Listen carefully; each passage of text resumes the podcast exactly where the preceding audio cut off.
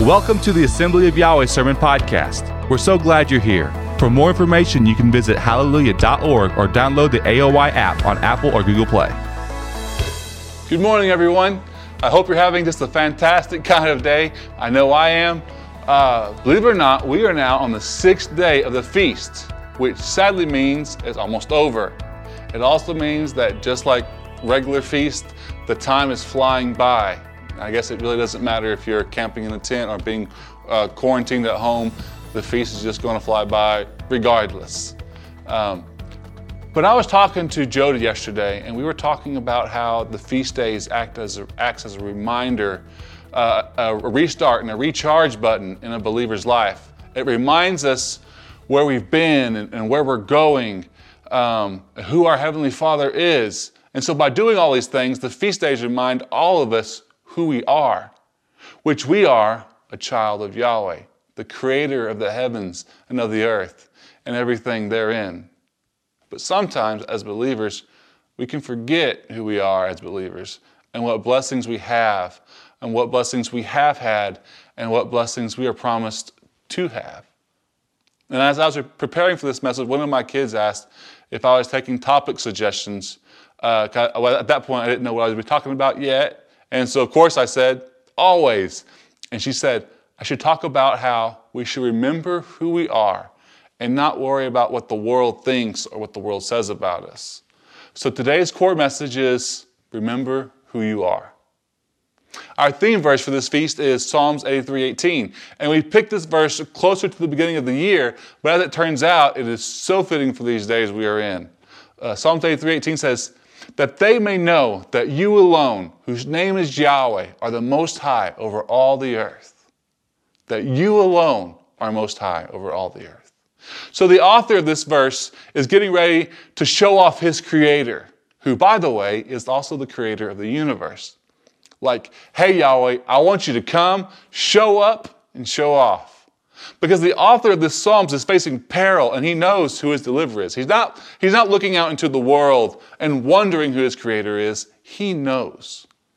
And I'm sure you've heard a, a dozen truly great messages in these past few weeks. I know I have about having uh, faith, putting away fear. You know, Yahweh's in control, trusting Yahweh. Yahweh has power over the coronavirus, any virus, etc., etc. And while uh, each one of these messages are true and, and very timely, and we need to hear and soak them in.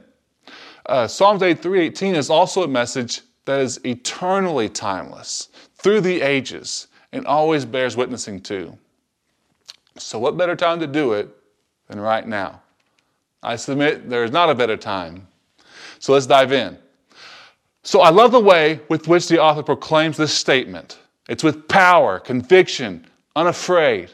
If we read the whole chapter, which we will in just a moment, it sets the scene for this powerful statement. You know, the man has enemies that want to destroy him, to kill him. He's asking Yahweh to not remain quiet. His enemies are taunting him, saying, Let's wipe them out. And so the author is saying, Yahweh, make them like dust. Make them regret the day they were born. You know, give it to them. And he wraps up the chapter by saying that they may know that you alone, whose name is Yahweh, are the most high over all the earth. You know, it reminds me of how my 18 month old son, you know, runs to me when one of his sisters is chasing him, trying to eat him up. You know, he's scared, he's going to get caught, and he's running, running, running. And as soon as he's in his parents' arms and away from the danger, his confidence immediately returns. And he's free to talk back to his adversary, his sister, and, you know, leans towards them and, grabs them out, you know, basically saying, Don't you even think about coming at me again knowing full well that daddy or mommy is going to take care of him. This man has complete 100% confidence in his creator Yahweh, as we should have complete confidence in our creator Yahweh. Confidence in our father Yahweh. My amazing cousin Jordan actually wrote a song, a, a beautiful song titled Remember Who You Are, years ago. And it is an amazing message by itself, and I could probably play that and just sit down and be quiet. But we're going to continue on because I have some things I want to share. Uh, we, we might play it at the end, so stay tuned. But as a child of the King, we need to remember, always remember who we are. Now, David, who wrote so many of the Psalms, had some serious battles, wars, uh, and enemies that wanted him dead and did everything they could to make that happen. And so you might think he wrote the Psalms, but he didn't. David didn't write the Psalm, but one of the great musician songwriters that served under David did write this Psalm. And so I believe he definitely knew what it was like to be persecuted and wanted dead, and had seen firsthand what it was like to be on Yahweh's side of war, which means the unpopular side usually, uh, appearing to be the underdog side, but also, as we know, the side we want to be on. Because why? We are his children. And if we know we are his children and we have a relationship with our Father, the King, like we should as his children, then we will be rescued as children are by their Father. So when times are bad uh, are uncertain or just, you know, downright scary, remember, you are a child of the one true king. And to quote Mufasa, no one messes with your dad. And no one messes with my dad. Yahweh, the creator of heaven and earth. Uh, Yahweh stretches the northern sky over empty space and hangs the earth on nothing. He wraps the rain in his thick clouds and the clouds don't burst with the weight. He covers the face of the moon, shrouding it with his clouds. He created the horizon when he separated the waters. He set the boundary between day and night. The foundation of heaven tremble. They shudder at his rebuke. By his power, the sea grow calm. By his skill, he crushed the great sea monster. His spirit made the heavens beautiful, and his power pierced the, the gliding serpent. These are just the beginning of all that he does, merely a whisper of his power. Who then can com- comprehend the thunder of his power? That's from Job chapter 26. 2 Corinthians 6, verse 18 says, And I will be a father to you, and you shall be sons and daughters to me, says Yahweh Almighty. So we have to remember who we are. For sometimes we might forget who we are and, and if we forget who we are, then we might just forget who our Father is and go after idols, goals, or maybe relationships, things that, uh, when unhealthy, can oftentimes feel like we're getting what we need for the time, like wanting to eat ice cream because it feels like what we need more than eating a salad does. But what is way more common is this next, this next scenario. Uh, and I've been guilty of this as, as anyone ever has been. And that is, we might call one father on the weekend or in front of our mom. And then during the week, our ways of living, our ways of acting, and talking is calling something else father. Will Walker, what, what do you mean I'm calling something else father? That's just ridiculous. Yeah, yeah, we might not be calling something else father, but any activity or emotional struggle with the soul that is pulling us away from Yahweh is our Father. It might be a few minutes or a few hours or a way of life. The Father is the leader of the house. And anything that pulls us away from Him means that we're serving another leader, another master, another Father. Matthew 6 24 uh, we all know this verse well. It says, No one can serve two masters. Either you will hate the one and love the other, or you'll be devoted to the one and despise the other. You cannot serve both Yahweh and money. And I, and I believe you can easily replace money and put in its place, you cannot serve both Yahweh and, lust. You cannot serve both Yahweh and, and greed.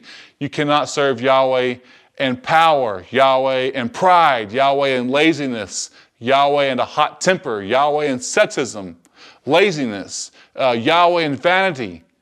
And, and, by the way, vanity isn't just trying to look good in front of a mirror. Vanity can be painted in all different kinds of shapes and all different colors uh, and for all different reasons.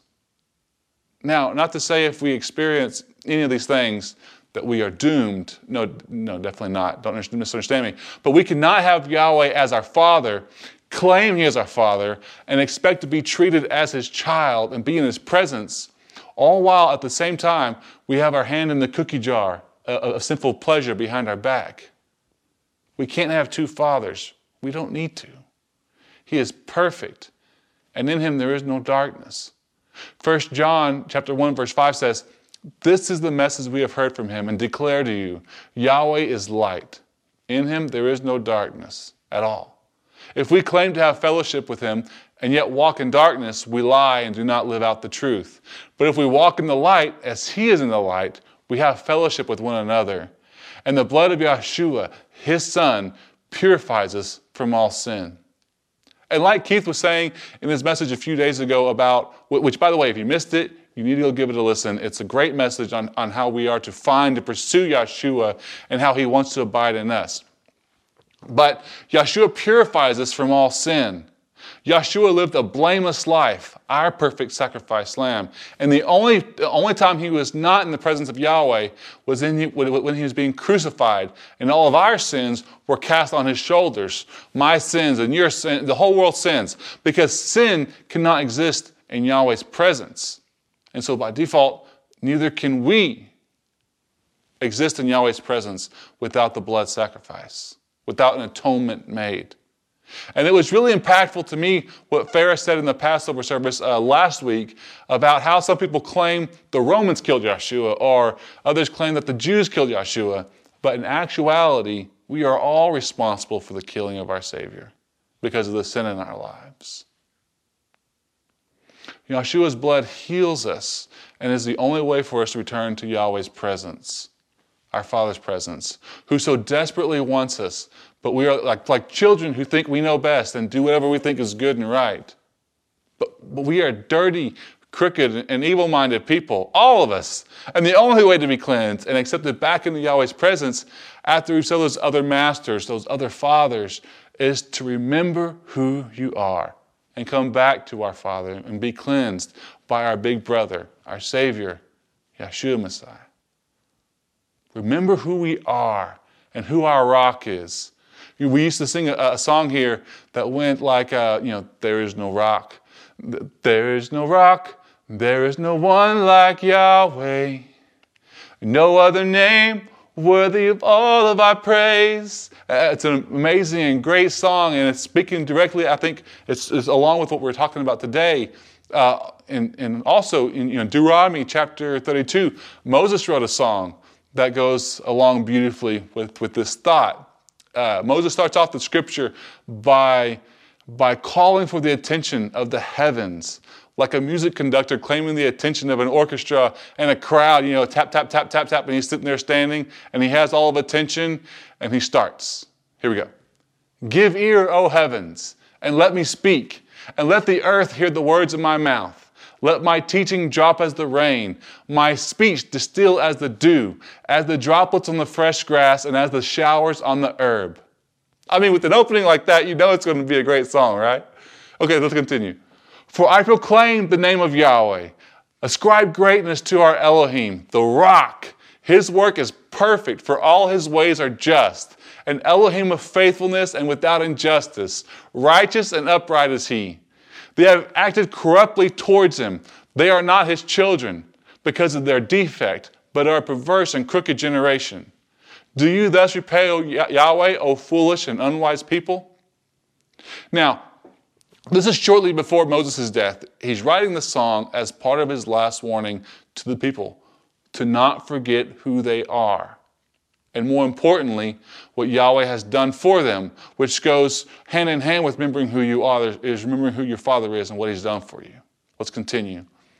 Is not He your Father who has bought you? He has made you and established you. Remember the days of old. Consider the years of all generations. Ask your Father, and He will inform you, your elders, and they will tell you. Moses is saying, Don't forget who you are and what He's done for you. And it's also uh, a reminder and a call to uh, the, uh, older people and for parents and for elders to teach their children and the young people who Yahweh is to us as, our, as, as, as his children.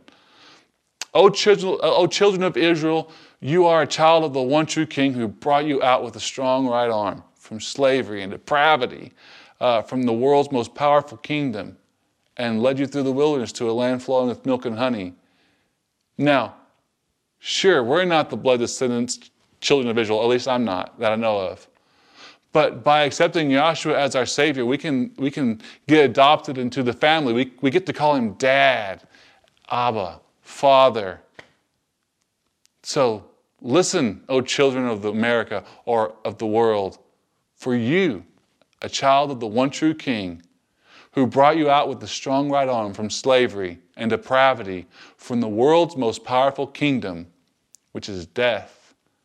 And He's leading us through the wilderness we call life to a new heaven and a new earth, a land that is flowing with milk and honey. But not everyone will choose Him. And oh, how He wishes they would. For it is His wish that no one would perish. But this second life, this freedom from sin, from death, is for his children only. Are you his child? Do you call him Yahweh? Do you call him Father? I mean. I remember as a child, my dad was uh, teaching me how to swim. And, uh, and one of the lessons to, was to learn how to float on your back. You know, if you got tired, you can slip on your back. I didn't like it any, uh, and, and, was you know ringing and route, you know, flipping around on my back. And so my and so my dad was holding me under my back and easing me into the water. And I remember just having a death grip on him, you know, and just about hyperventilating because here I was sinking into the deep unknown. And it was scary because it was all around me. It felt like, maybe, maybe you can relate. And I remember my dad telling me, Hey, son, have I ever let you down? Son, have I ever broken my promise to you? If I say I'm not going to let you go, I'm not going to let you go. You can trust me. And in that moment of stress and anxiety, I was forgetting all that my dad had done for me. He could pick me up over his head with one arm. He, he was gentle when I needed gentle and stern when I needed stern. And yet, when it came to me fully trusting Him with my life, I wanted to trust in my own strength and grasp at whatever was closest to me. And my dad had to remind me who He was and who I was, which I was His son and very precious cargo to Him, and that I had nothing to fear in his arms. And Yahweh wants to hear that same message. We might feel like we're about to uh, drown or that evilness uh, and wickedness or, or plagues are all around us, and we might want to let go of Him and grab onto things that maybe we can see or feel because we think in our own strength lies our safety. But it's not, it's in Him, the maker of heaven and earth. So, who are you? And who is your father? I hope you're a child of the King. Because I grew up with seven brothers and sisters, and I know how amazing a big family is. And I would just love to have you as a sibling. Thank you, and may Yahweh bless you.